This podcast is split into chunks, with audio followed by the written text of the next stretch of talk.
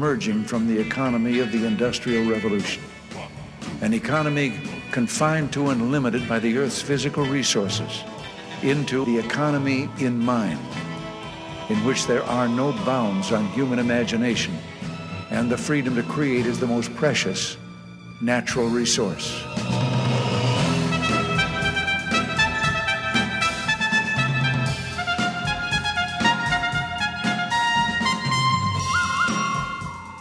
Welcome to the Soul of Enterprise Business in the Knowledge Economy, sponsored by Sage, transforming the way people think and work so their organizations can thrive. I'm Ed Kless with my friend and co host Ron Baker, and today's show, folks, we are privileged and honored to have Matthew Burgess, our VeraSage colleague, on the line. But first, Ron, how's it going? Good, Ed. I love all VeraSage shows. Yes, I know. They, they require less preparation than others because we know these people well. So there's an added bonus in that from yep. a timing perspective. But but uh, our next guest, Matthew, has uh, quite the interesting background, and we're going to get to it. Um, feeling a little bit hampered this week, Ron. Uh, I have one of my monitors go down on me, and it's a it definitely 21st century problem. But I'm down to one monitor. I mean, don't oh, you feel geez. bad for me? I know. I do. I do. Uh, especially since I know you've had like massive computer problems that you don't have a computer at all. So it's good. I don't. I'm working off a little laptop, so you know, I don't yeah, feel well, bad, but I get we'll it. Str- we'll struggle by. We'll struggle by. Okay. Well, let's bring our guest Matthew on. Matthew, welcome to the Soul of Enterprise. So glad to have you on with us today.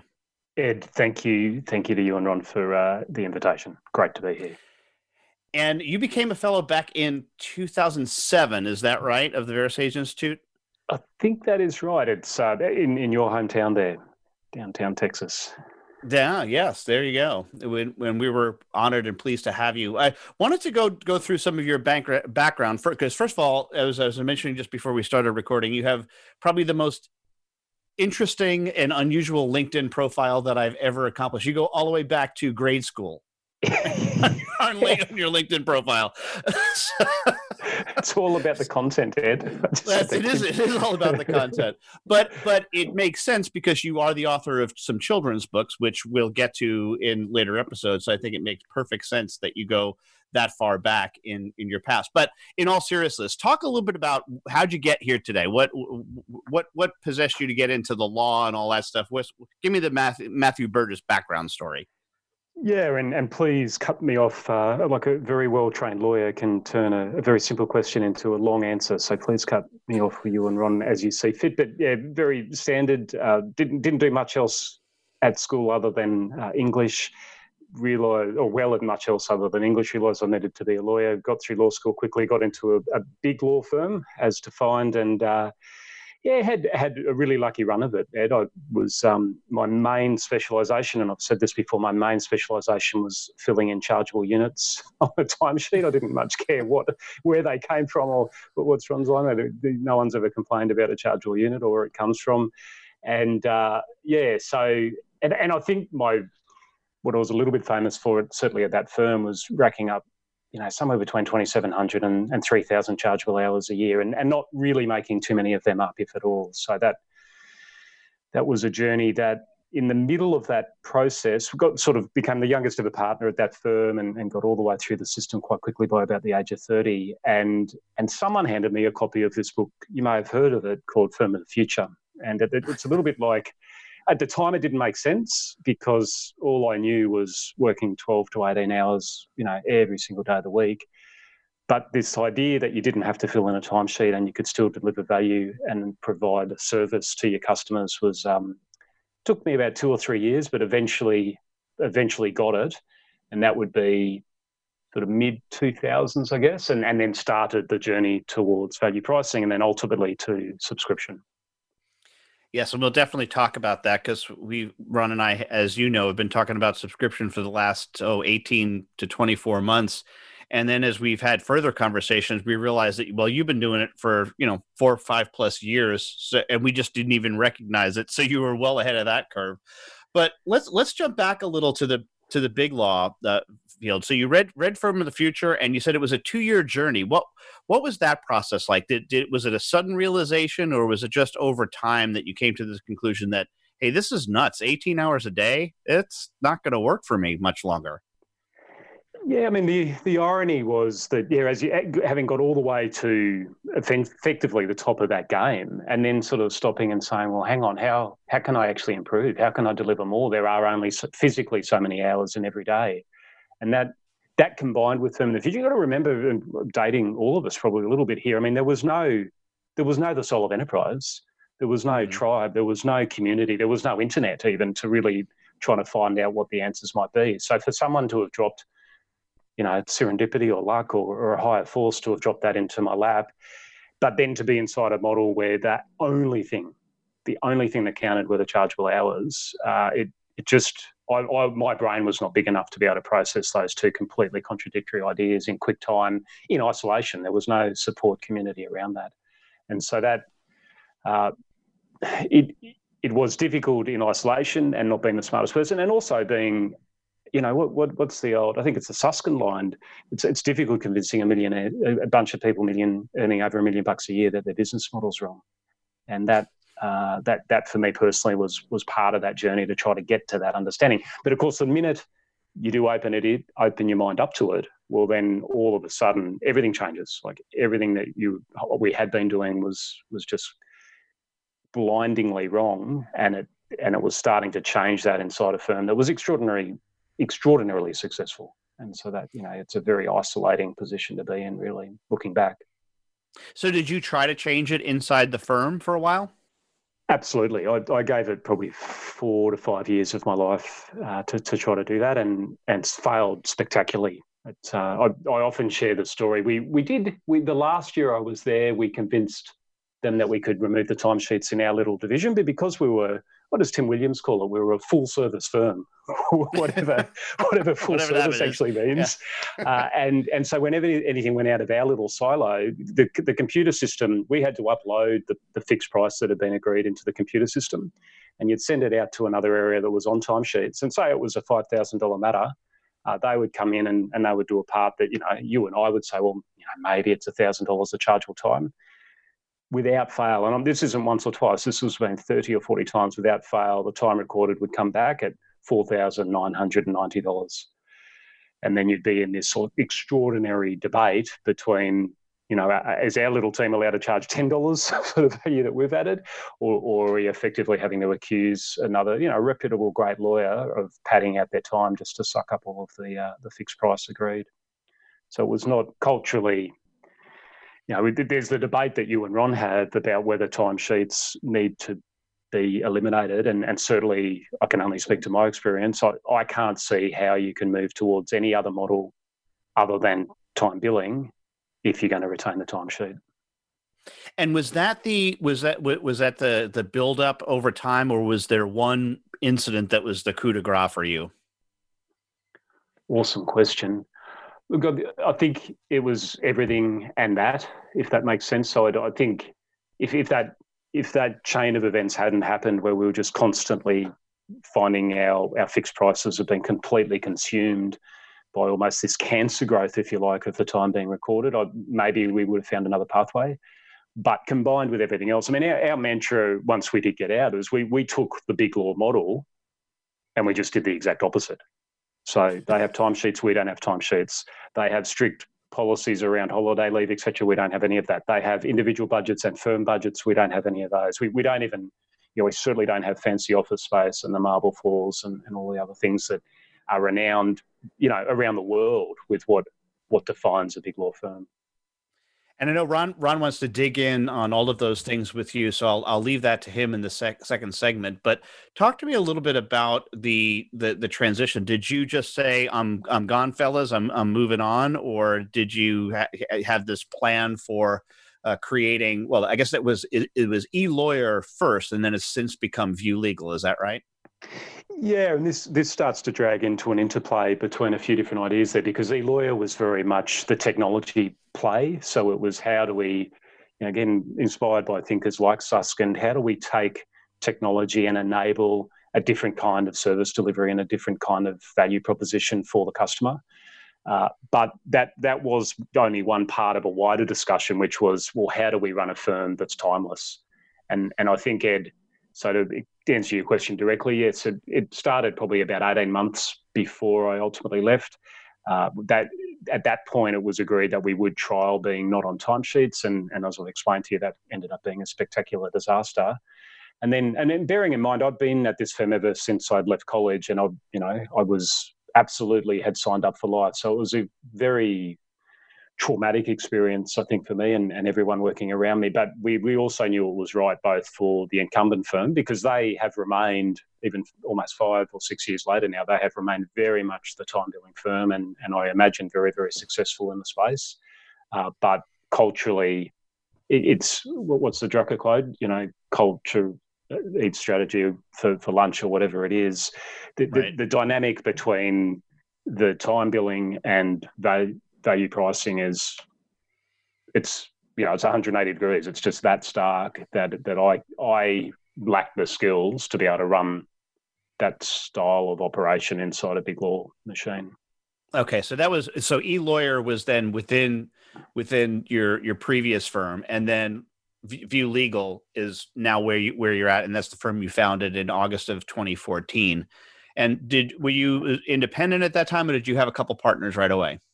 Yeah, we, so we there were a bunch of us that rolled out that that were true believers, if you like, in the value pricing piece, and and also true believers in the idea that technology could be a true enabler to deliver a different kind of solution. And it, look, I think without name checking too many VeraSage people, but people like you know, particularly Moores down in Australia, John Chisholm, and then obviously the two of you, and then Tim Williams. I mean, if you go back through previous episodes and listen to some of their thinking, particularly say Tim Williams, our idea with the e-lawyer model, which was you know labelled as the first virtual law firm in the world. I, I, think in reality, what it was was the first law firm that didn't have a, a fax machine. Uh, but be, be, that as it may, uh, the the idea with it was, well, how can you be you know 100% in the cloud, 100% on your iPhone, and still deliver a legal solution? And when we thought of that through the lens of what Tim Williams talks to us all about, is well, yes, you can probably be across a market, like say a little bit like an Apple, you can be right down at the iPod Shuffle and then all the way up at the um, you know the fifteen thousand dollar Apple Watch and, and and at every price point in between, as long as you're very deeply specialised in both the way that you deliver your product and also the the type of product that you're delivering. So in our space, we're we're purely estate planning, but we offer estate planning at, at the brain surgery level as well as the you know the Kmart uh, bulk discount level as well. Great. Well, that's great, great background for us. And we're up against our first break already. Time flies by here, but want to remind our audience that you can get a hold of Ron or me by sending an email to asktsoe at verasage.com. Of course, we do offer show notes as well as previews to upcoming shows at the Soul of Enterprise. And definitely hit us up on Twitter during the show or at any time during the week. We love to answer your questions. So the hashtag is AskTSOE. But right now, a word from our sponsor.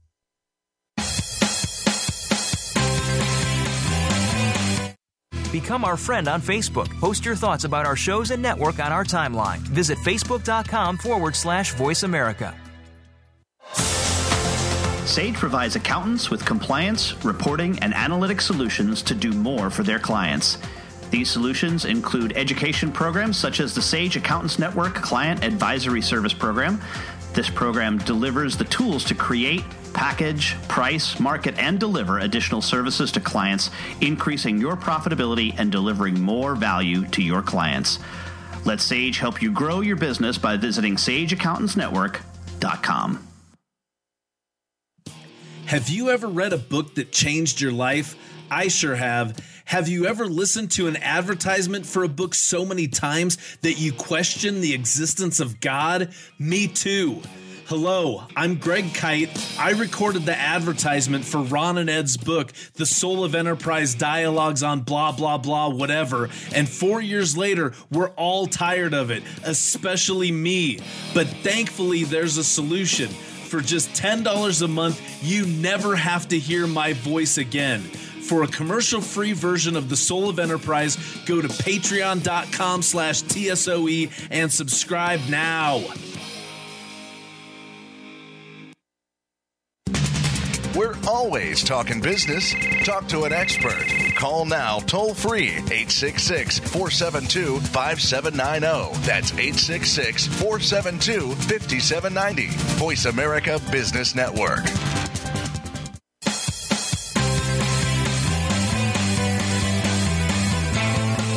Are tuned into The Soul of Enterprise with Ron Baker and Ed Kless. To find out more about our show, visit us on the web at thesoulofenterprise.com. You can also chat with us on Twitter using hashtag AskTSOE. Now, back to The Soul of Enterprise.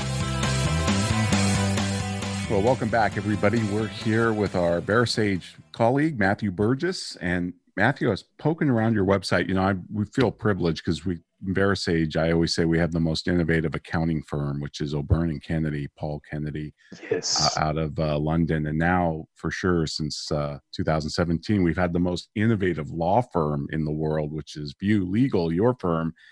And I was poking around your website and I loved your why. Can you can you describe your why and how you even got to that framework? Well, for the, for the Greg Kites online playing uh, VeraSage Bingo, he should be almost at the end of his game because I'll, I'll, name check another one here. Uh, someone you may know uh, well, being Paul Dunn. He, he uh, went out of his way. Um, we're just very lucky to to be part of this community. He went out of his way to to invest in us trying to get to the right way. And and look, it's evolved a little bit. It probably still is evolving, but it, in a sentence, it's a law firm that is for friends. So, in other words, a law firm that you would actually be happy to have your friends and family go and engage with and, and refer to because, um, you know, as, as, a polar opposite extreme, I'd stopped using the law firm that I worked at, you know, probably six or seven years before uh, I ended up leaving there because it did just it was extraordinarily expensive. It was a terrible UX for me because you'd enter into a situation with you know a broad quote that you the only thing you knew for sure was that the, the quote was going to be exceeded. It was just how quickly would it be ex- ex- succeeded or exceeded, I should say, uh, before the matter was actually finished. And you know, charge out rates over a thousand dollars an hour in, in between. So it that that was our mantra. How can we find a way to actually have people want to refer their friends and family into our business. Right. No, I, I love that. And then, you know, it's it's worth repeating. Uh, and you say this under your vision too, but you guys are doing very complex tax, trust, estate planning, business sta- sales, succession planning. I mean, this isn't just generic law. This is something that's highly technical and it takes a lot of skill to to work in this niche and you were able to pull off the type of why that you'd want to refer your friends or family to yeah and look without saying the obvious answer on i mean the, the, the value pricing to us and fixed pricing in advance has, has been an enormous part of that i mean I, to have clarity at the start of the process is you know to us that that's a really really important part of the value equation and one that that resonates no matter what price point the customer actually is. And it, you know, the aeroplane analogy is often used, but for us, we've just fully embraced that. Whether we're doing the, you know, someone in the top ten percent of of high net wealth people in the country at the very very front of the aeroplane, or we're we're doing a mum and dad situation that that may not require quite as much brain surgery, if you like. The idea is that everyone will, will land safely, and our job is to, you know, to use the experience economy analogy to to tailor the experience to exceed their expectations and still deliver a, a profitable outcome to our business. And then uh, you have a table uh, right below your vision, which is our approach.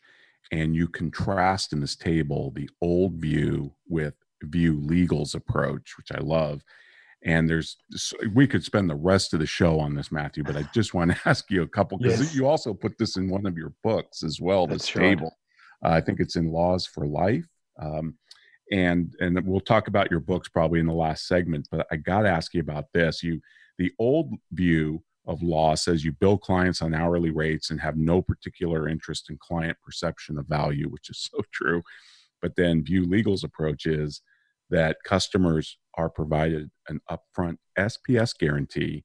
That is, a service and price satisfaction is guaranteed with all work undertaking following upfront fixed pricing. Explain how the guarantee works and, and what impact it's had on your customers.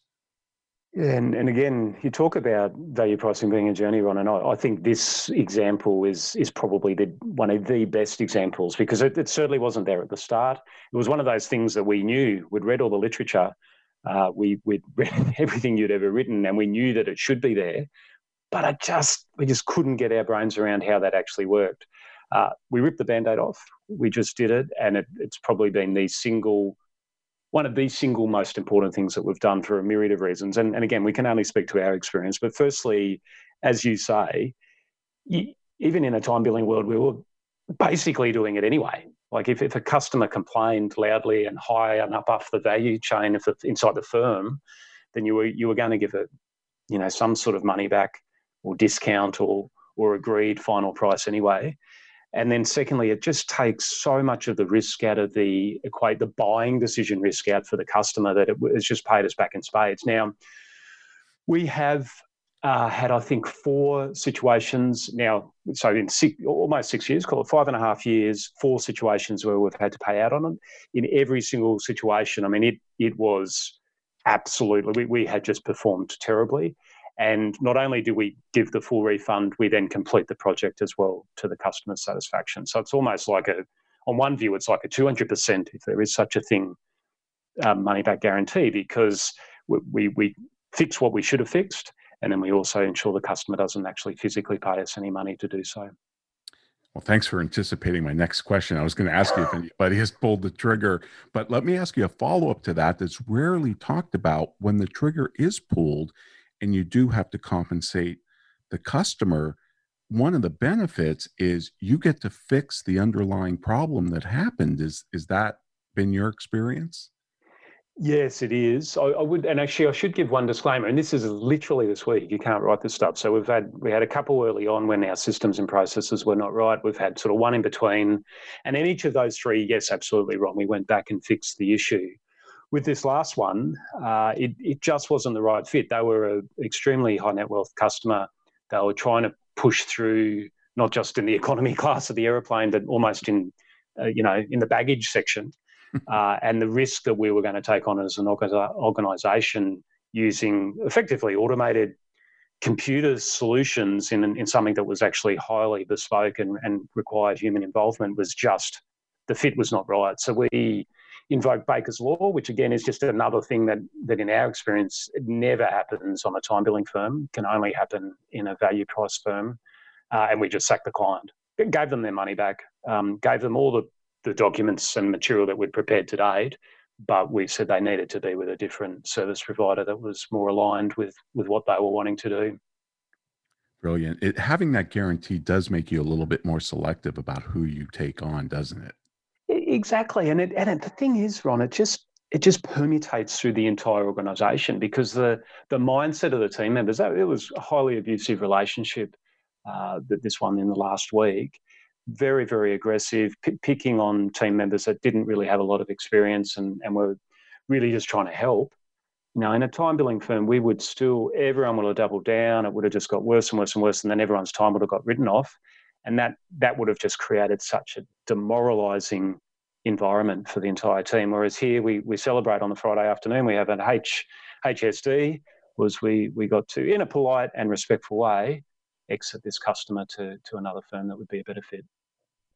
Brilliant. And, and I'm not going in in the tables order here, Matthew. I'm going to jump down to the bottom. But it, old law goes revenue growth is the number one goal and view legal is exceeding customer expectations is the number one goal and i just absolutely love that because if you do that then the old law's goals kind of taken care of isn't it? Yeah exactly. And look it, that that is you've picked out a really key one ron that is aspirational. I, I don't know that we necessarily get there as often as we would like if at all. But it's also uh, someone shot me the note the other day that the old Maister rule of how to grow a successful business, and uh, his rule was it's a little bit like Berkshire Hathaway. His rule is rule one: uh, always ensure that you're delivering everything you possibly can to your current customers before you start searching for new customers. And then rule two is you will never deliver all the services you can to your current customers. Right. And the beauty of that is that if you are exceeding expectations and doing an exquisite job on what's in front of you, generally what starts to happen is that those customers become your advocates and all of a sudden you are picking up new customers but you haven't done anything else other than making sure you've doubled down on your existing uh, existing opportunities right i think i've got a line i use from Maister all the time you have no business getting new clients if you're not taking ex, you know exceeding your current customers' expectations. Um, another one on this table that I just love because diversity is such a, a hot topic now in the professional firm space. And you say under old law that constant focus on the need for diversity of gender and view legal's approach is only focus on diversity of thought. Uh, preaching to the choir here, Matthew, but what do you mean by that?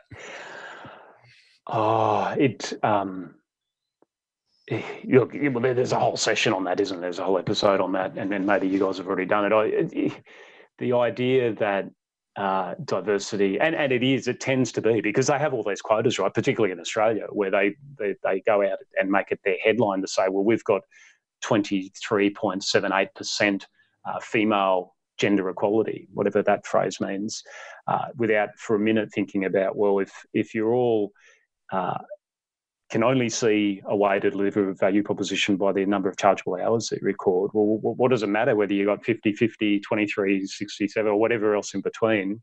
Uh, you're you're almost by definition staring down a very dark tunnel in terms of where that model's going to end. And that the irony, I think, for us, Ron, and I didn't notice this, I think, until uh, the, when we had the VeraSage Down Under, that you know when when we do the roll call of our place, uh, we've got a we've got a gender diversity problem as well. We've got something like 85% female and 15% male. Now, part of the reason for that is that the big law model, you just you can't actually do uh, anything else other than record a whole lot of chargeable time. And most women are either too smart or have too many other things in their life going on that they want to do that.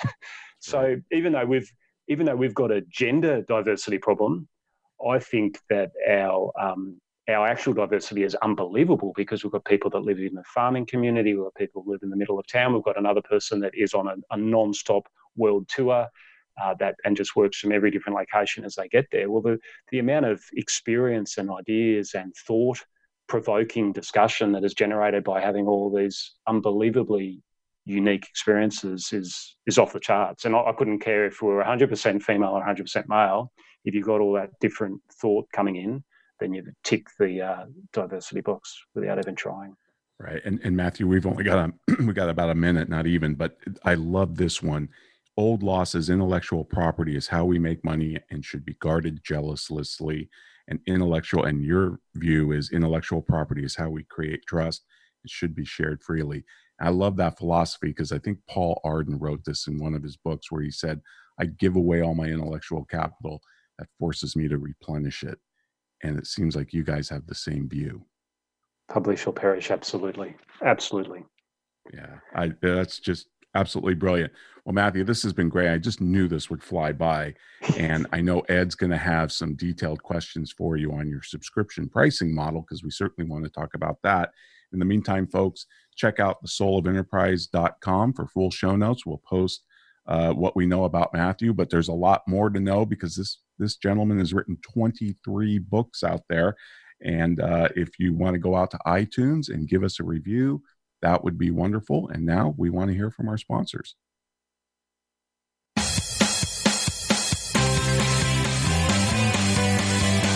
The future of online TV is here. View exclusive content from your favorite talk radio hosts and new programs that you can't see anywhere else. Visit VoiceAmerica.tv today. Sage provides accountants with compliance, reporting, and analytic solutions to do more for their clients. These solutions include education programs such as the Sage Accountants Network Client Advisory Service Program. This program delivers the tools to create, package, price, market, and deliver additional services to clients, increasing your profitability and delivering more value to your clients. Let Sage help you grow your business by visiting sageaccountantsnetwork.com. Have you ever listened to an online radio show that changed your life? I'm required to say that I have. Have you ever stopped listening to an online radio show because the commercials were mind numbingly repetitive? Of course you haven't, because you're here right now. Look, you don't have to listen to me anymore. There's a commercial free version of this show, and it only costs $10 a month. And for $15 a month, you get no commercials plus bonus content. Go to patreon.com slash TSOE, subscribe now, and be free. You're worth it. From the boardroom to you, Voice America Business Network.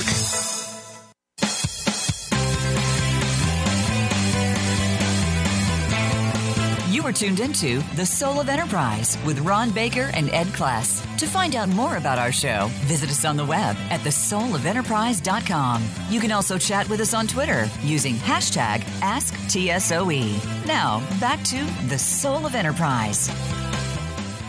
And just a quick reminder that we also offer bonus episodes on our Patreon site at patreon.com slash TSOE. And Matthew has agreed to stay on for us, and he's going to record the bonus show with us. So if you are uh, hankering for more conversation with Matthew Burgess, founder of View Legal, stick around and join our Patreon site, and you'll be able to hear that as well. Matthew, before we move on to talking about subscription, I wanted to ask you about one more of your bullets under the approach because it's something that's near and dear to to my heart being a, a, former project manager around IT in the IT space. And that is this notion that quality in, in the old view of old law quality is defined by the firm. In your mind in view legal's mind quality is defined by the customer. And i think that there's a lot of lawyers who and other professionals but specifically lawyers who have a big problem with that one.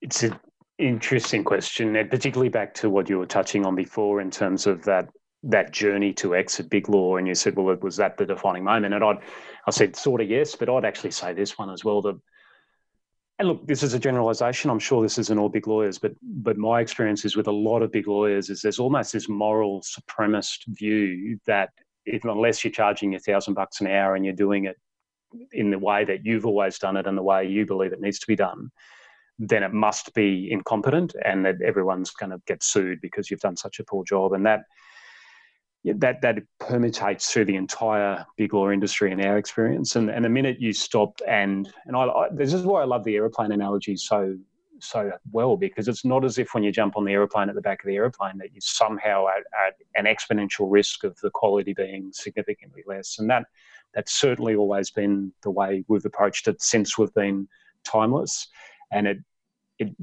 to us it goes to the very heart of the value proposition that we're creating for the customer. We we go out of way. Everyone touched on the books. I mean, the, one of the big things that we did when we got out is we wanted to liberate all of the IP that we'd built up over the years and do it in a way where people could see firsthand actually these guys are super serious about quality. And not only are they serious about quality, they're serious about having a discussion about how to make that quality even better because they're publishing their knowledge out into the domain and, and letting people critique it. And that that is a non negotiable for us, but it's a completely different question as to what the customer experience is and, and how they define the quality and therefore how they define the price that they want to pay to access that service.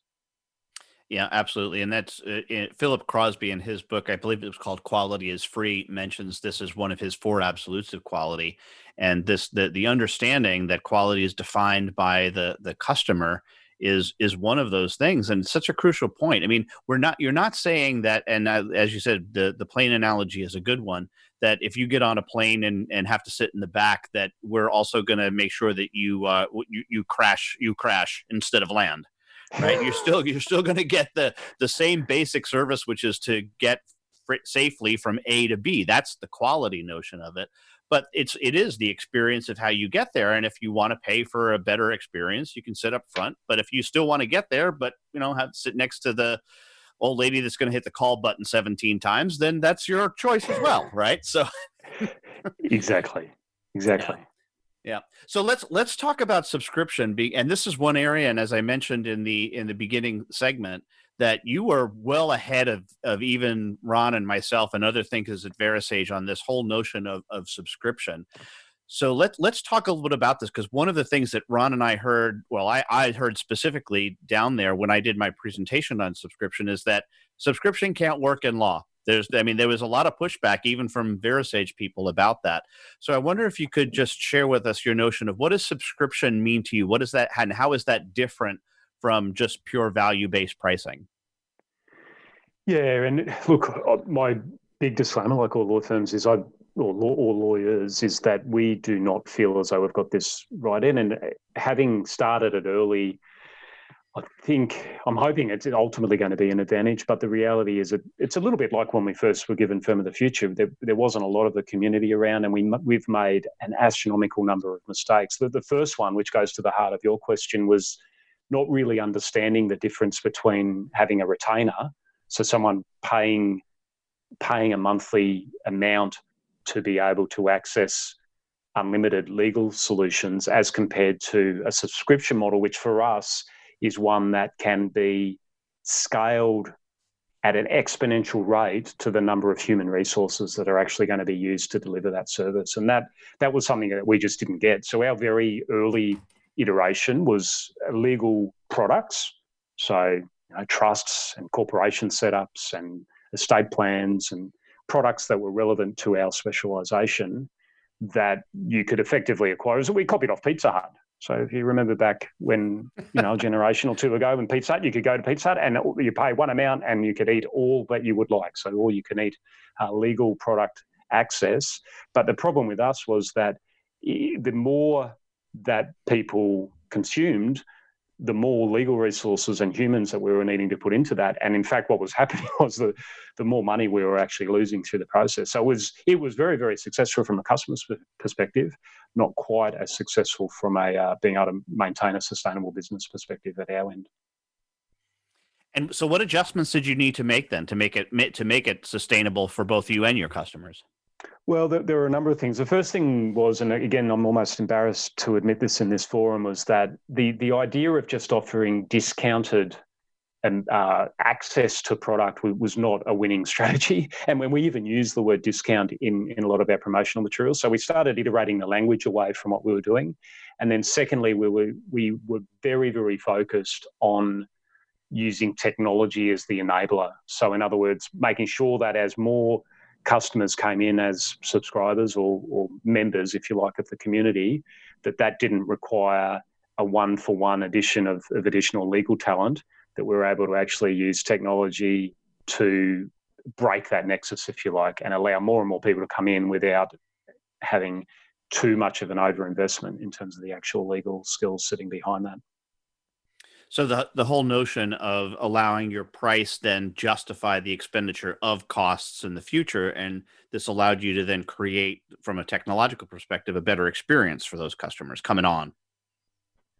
Uh, yeah, absolutely. And, and look, a part of it was informed by, and this is where, I mean, this is where when you talk about it, Ed, in terms of value pricing 2.0, I mean, it there are some things that are. Uh, my personal view is it's very hard to get to subscription unless you've lived and breathed and successfully run a value pricing organisation.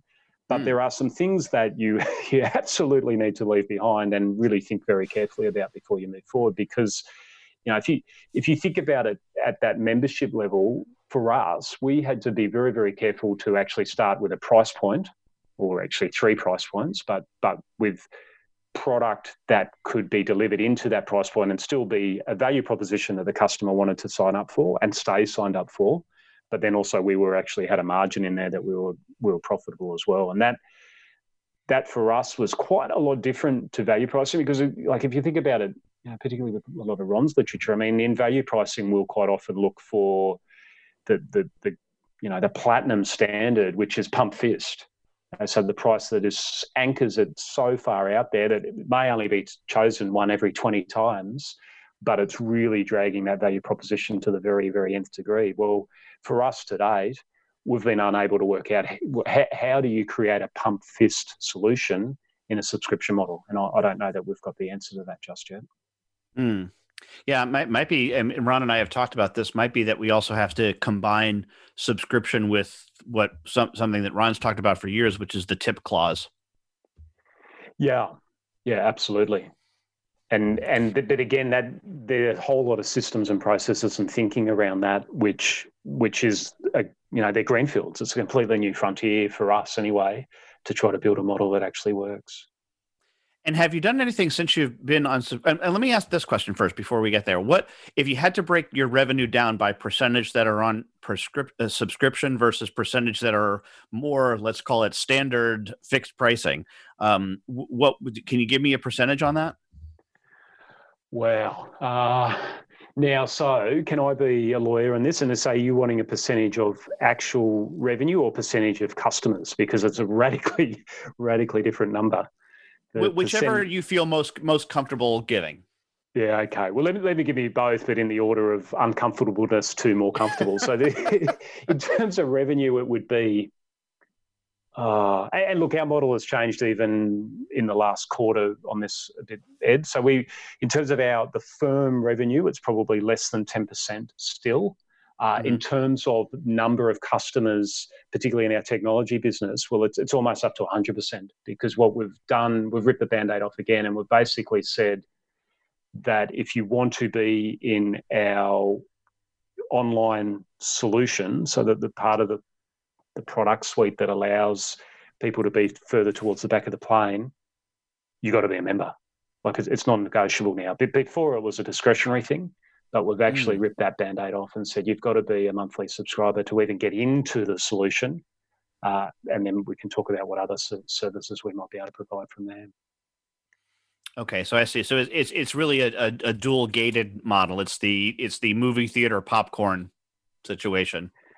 C- correct. In that in that part of the business, it is now. Is our aspirational goal to make it entirely membership based and entirely subscription based? Yes, it is. But again, we're at that at the moment, we're at the point where our technology doesn't allow us to scale the day to day work in a way that allows it at the moment to be subscription based. But that's a, you know, for us, we're talking, well, ideally within the next 12 months, that'll be fully subscription as well. And if if you had a, a model that you were looking at, is there a particular? You said Pizza Hut initially, but has you if if, if you looked at some other industries, say uh, Amazon Prime or um, some of the other subscription models that are out there, uh, D- Disney uh, Club Club Thirty Three, are there any that you look to that you are are you using to to base what your your future is on? Uh, yeah, absolutely. I mean, it's the old it the Jobs might even the Picasso, the, the good artist borrow and the great artist steal. I mean, we're we're just incessantly looking around. The, the most successful one that we've been involved in, and, and just to speak some raw numbers, I mean, we if you just looked in Australia, and I imagine it's similar in the US to set up a trust or a corporation, we might have been doing, uh, I don't know, uh, say 3,000 of those a year under our prior to subscription model when we partnered with an IT company that had a very strong distribution channel in doing those. That, that sometimes we were doing 3,000 of those a day, and that was entirely subscription based. So we've certainly looked uh, very, very closely at what resonated in that market. If you look at a lot of the, you know, if you use Xero as an example, that, that's getting a footprint worldwide in the accounting space, uh, their their software as as a service model I think, you know, ultimately what they've got is intellectually intellectual property underneath that. Now it's been enabled by technology, but I think the analogies for all of us, and, and you used Amazon and, and Apple and and Disney and everything else. I mean, they're, they're creating underlying digitalized IP and finding ways to create a membership model around that. So that's certainly been at the heart of, and, and Ron's touched on our books. I mean, we've looked at ways of bringing all of that content into an ecosystem that's digitalized and then hosting that in a way, adding an experience on top of it in terms of human involvement, but having that foundational content to allow the community to, to sort of be there in the first place. Great. Well, thanks. Well, we are up against our next break, and I want to thank you, Matthew, for appearing today. Ron's going to take you the rest of the way home on the regular episode, and I'll talk to you on the bonus episode. But right now, I want to remind you get a hold of Ron or me by sending an email to asktsoe at verasage.com. Uh, want to remind you that one of the best things that you can do for us is go out and rate our podcast. And we do have an easy way to do that now. And that's uh, rate, uh, rate this podcast.com slash TSOE. Uh, rate this podcast.com slash TSOE. But right now, a word from our sponsor and my employer, Sage.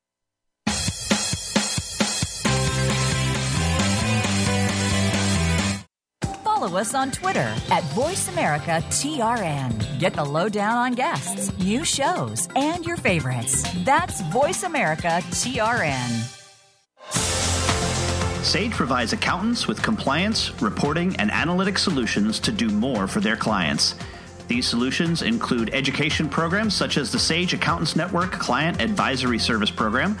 This program delivers the tools to create, package, price, market, and deliver additional services to clients, increasing your profitability and delivering more value to your clients. Let Sage help you grow your business by visiting sageaccountantsnetwork.com. Have you ever been so annoyed by a commercial for a $5 ebook that you were willing to pay $10 to never hear it again? I sure have. Hello, I'm Greg Kite. Over the last several years, you've come to hate me, and I hate me too. By now, you know that for $5, you can get a copy of Ron and Ed's book. What you might not know is for twice that much every month for forever, you can stop hearing me plug Ron and Ed's book, which totally makes sense, like the Diamond Water Paradox. Go to patreon.com slash TSOE and subscribe today. Please, for the love of God, make it stop! When it comes to business, you'll find the experts here. Voice America Business Network.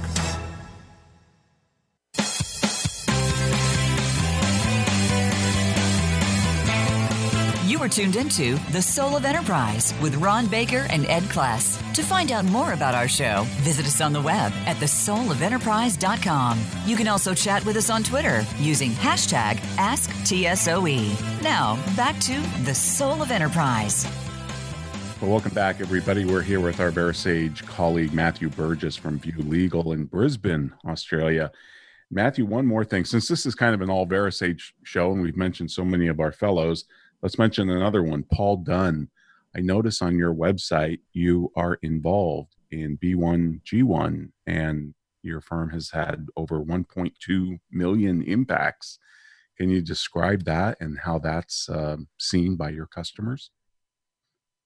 Yeah, and it's an interesting one, Ron. We actually we spoke about this at VeraSage Down Under, and uh, we, have struggled with that a little bit. we're probably from the, the, Warren Buffett type school of of giving, in that we we're not necessarily. It's, it's we see it. That's a personal decision. It's not one that we necessarily go out of our way to to talk about. Um, uh, and and Paul's got a totally different view, and and obviously Paul's been, as you have, been just such an enormous impact on my life. So it's it's about us understanding Paul's approach and, and trying to meld it with our approach a little bit. So yes, it is on our website. You've got to go digging for it.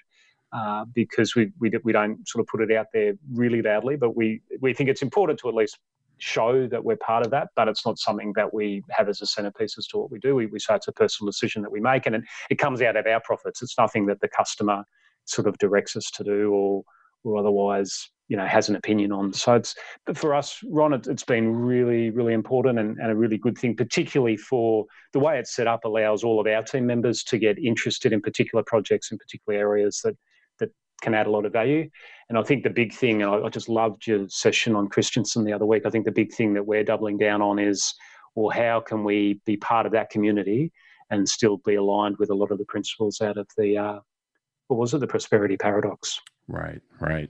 Yeah, I was thinking about it was when I was looking at your website that maybe this is does more for recruitment of team members to get to attract talent rather than so much impact on the customers. But yeah, that's that's interesting. Well, Matthew, you've written 23 books, and how many of those are children's books? Yeah, look, I, probably at least about half a dozen, I'd say, Ron. And, then that was where that all started. We, um, yeah, for, for personal reasons, it was important for us for, to help our little ones to to learn to read, and that we, we don't have TV.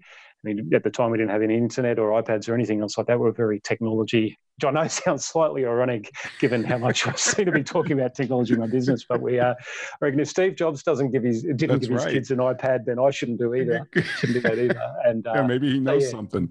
Yeah, yeah he, he, might he might be on something there. So we we got rid of the t- telly as well, and uh, as much as we loved it, and so their story time was a really important thing. And, and I think it was really important for our journey, though, Ron, back to value pricing and subscription, that you know, the way that industry has been democratized and allows anyone, like someone from downtown Brisbane uh, in the back streets of Australia, to publish multiple, multiple books is it's extraordinary. And, and to do be able to do so at, at price points that work for us to actually make the whole thing happen is. Uh, I think there's a lot of anal- there's been a lot of analogies for us in the book publishing process that we've been able to take and implant directly into our business model as well. Right. Well, I've always thought that writing a children's book would be harder than writing almost any other type of book. I mean, William F. Buckley, I think, wrote one in his entire career. And this is a guy that wrote, I don't know, 100 books or something. he wow. said it was the most difficult. So that tells you something. But I want to ask you about your book, The Dream Enabler. Uh, this came out in 2014. You were kind enough to send me a copy, and it's just absorbing because you tell these stories, these real human drama stories from your practice and your experience as a lawyer dealing with high net worth families. Ed and I are going to do a show on inequality. So I want to ask you about something you wrote in The Dream Enabler. You said the most common problem faced by high net wealth families is alcoholism. Is yeah. that true? Uh, I mean, this is just one experience, and I'd, I'd probably iterate it and, and, just say even say substances as a whole. I, I think, mm. yeah, it, it, absolutely is, and it, it's probably hidden more easily because of the wealth I've got to to try to manage the issue. But it it is demoralising for a lot of these families. The, the money of itself is not necessarily the you know the one way ticket to happiness, and it, has been a real opener. For, and these are you know, these are ultra wealthy. These are these are billion, you know, the billions and billions sure. of dollars worth of assets, and and they often, in total candidness, will say, I wish I didn't have this. For, in terms of what it's done to our family and, and where this is going to end for us and where it's for some of us already ended, it would actually be better. And look, I know people that don't have billions of dollars to their name say, oh, sure, you know, first world problem. right. uh, but but it is it's deadly serious. And these people, you know, they go to the toilet the same number of times we go to each day, and they they suffer. They they go through all the same issues we go through, and a lot of those issues are just magnified astronomically by having serious wealth. I've got to ask you about this too because it's it's an you know an axiom that's try, it, it, people try and debunk it, and that's the whole you know from rag from rags to rags in three generations, and you and you lay this out in the book, but you this is true, isn't it? In your experience, that three it does take about three generations to dissipate wealth that's been created by the first. Yeah, look, and, and I've got a very uh, narrow view, Ron, because I can only really speak about what I've seen firsthand. But it, it absolutely, it's it's a huge issue, and and and if you look at them at the macro level, the the system is set up to do that. I mean, each country, even Australia, sort of brags I don't have death duties. Well, well, they do. It's just that a lot of the death duties you don't even have to die; you still have to pay them. So the the system, you know, it's rigged, and it, you know, and and look, if we if it was a more lean, left leaning analysis, you say, well, it's good that the system's rigged. We're, we're transferring wealth. Right. Uh, from one from one part of the community to the next on a on a rolling basis. I'm not going to get into the politics of it. it. It was more just observing that you know it's it's very easy to take the moral high ground uh, when you haven't actually seen the other side firsthand. Right. I, I, love how you quoted Warren Buffett, and he said a very rich person should leave their kids enough to do anything, but not enough to do nothing. I think that that's beautiful. I just, you know, since you deal with the top one percent, or or at least a segment of them, and and you have experience, how do you think about inequality? Is that a big issue to you, just in general? No, it, it's not. Ron, and maybe I've been listening to too many episodes of the Soul of Enterprise. I mean, it, it to me, it's actually the exact opposite. I I take very little media in uh, at all. But something came up on my feed just this morning that Bill Gates has gone and spent, I don't know, five hundred million dollars or something on a new boat. So you look at that at face value and go, oh, is you know, that's just totally inappropriate. Or if you're looking at it through that lens, another lens would say, well, every single thing of use in our community has started with the Bill Gates of that generation investing to buy the hydrogen powered boat and and democratizing that technology and then and then making it available for the rest of the community. So it's a yeah, I've, I've got a very stark and blunt view on that, Ron, and, and I am blessed because I get to see people firsthand and I see what they do and I see what they invest in and I see that they, yes, they might be doing it to make money, but a lot of them are doing it to make money to allow them to go and do more things again. So it's a, it's a, a self fulfilling prophecy. Right, right. And and I just have to mention because I just love this. you'd also sent me a copy of your best ever 101 lawyer jokes. and I love the disclaimer on this warning content may be considered offensive, particularly to lawyers. but my favorite joke in there, Matthew, and I actually saw you tell this at a talk you gave, but is how how many lawyer jokes are there? And inevitably when you ask somebody that, they'll they'll literally say infinite or millions.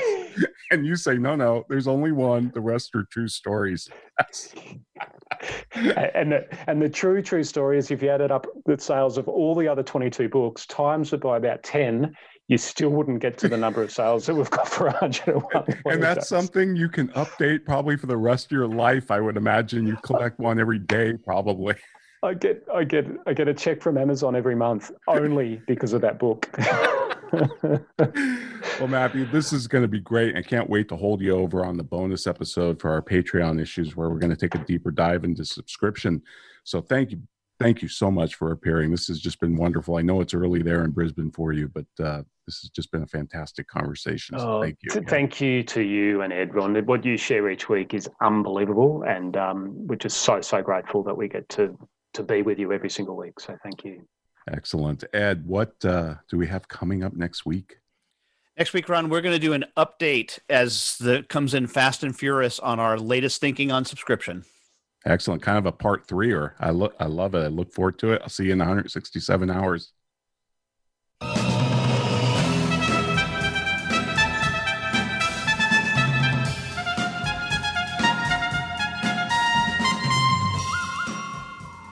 This has been the Soul of Enterprise Business in the Knowledge Economy, sponsored by Sage, transforming the way people think and work so their organizations can thrive. Join us next week on Friday at 4 p.m. Eastern, that's 1 p.m. Pacific. In the meantime, please feel free to visit us at www.thesoulofenterprise.com.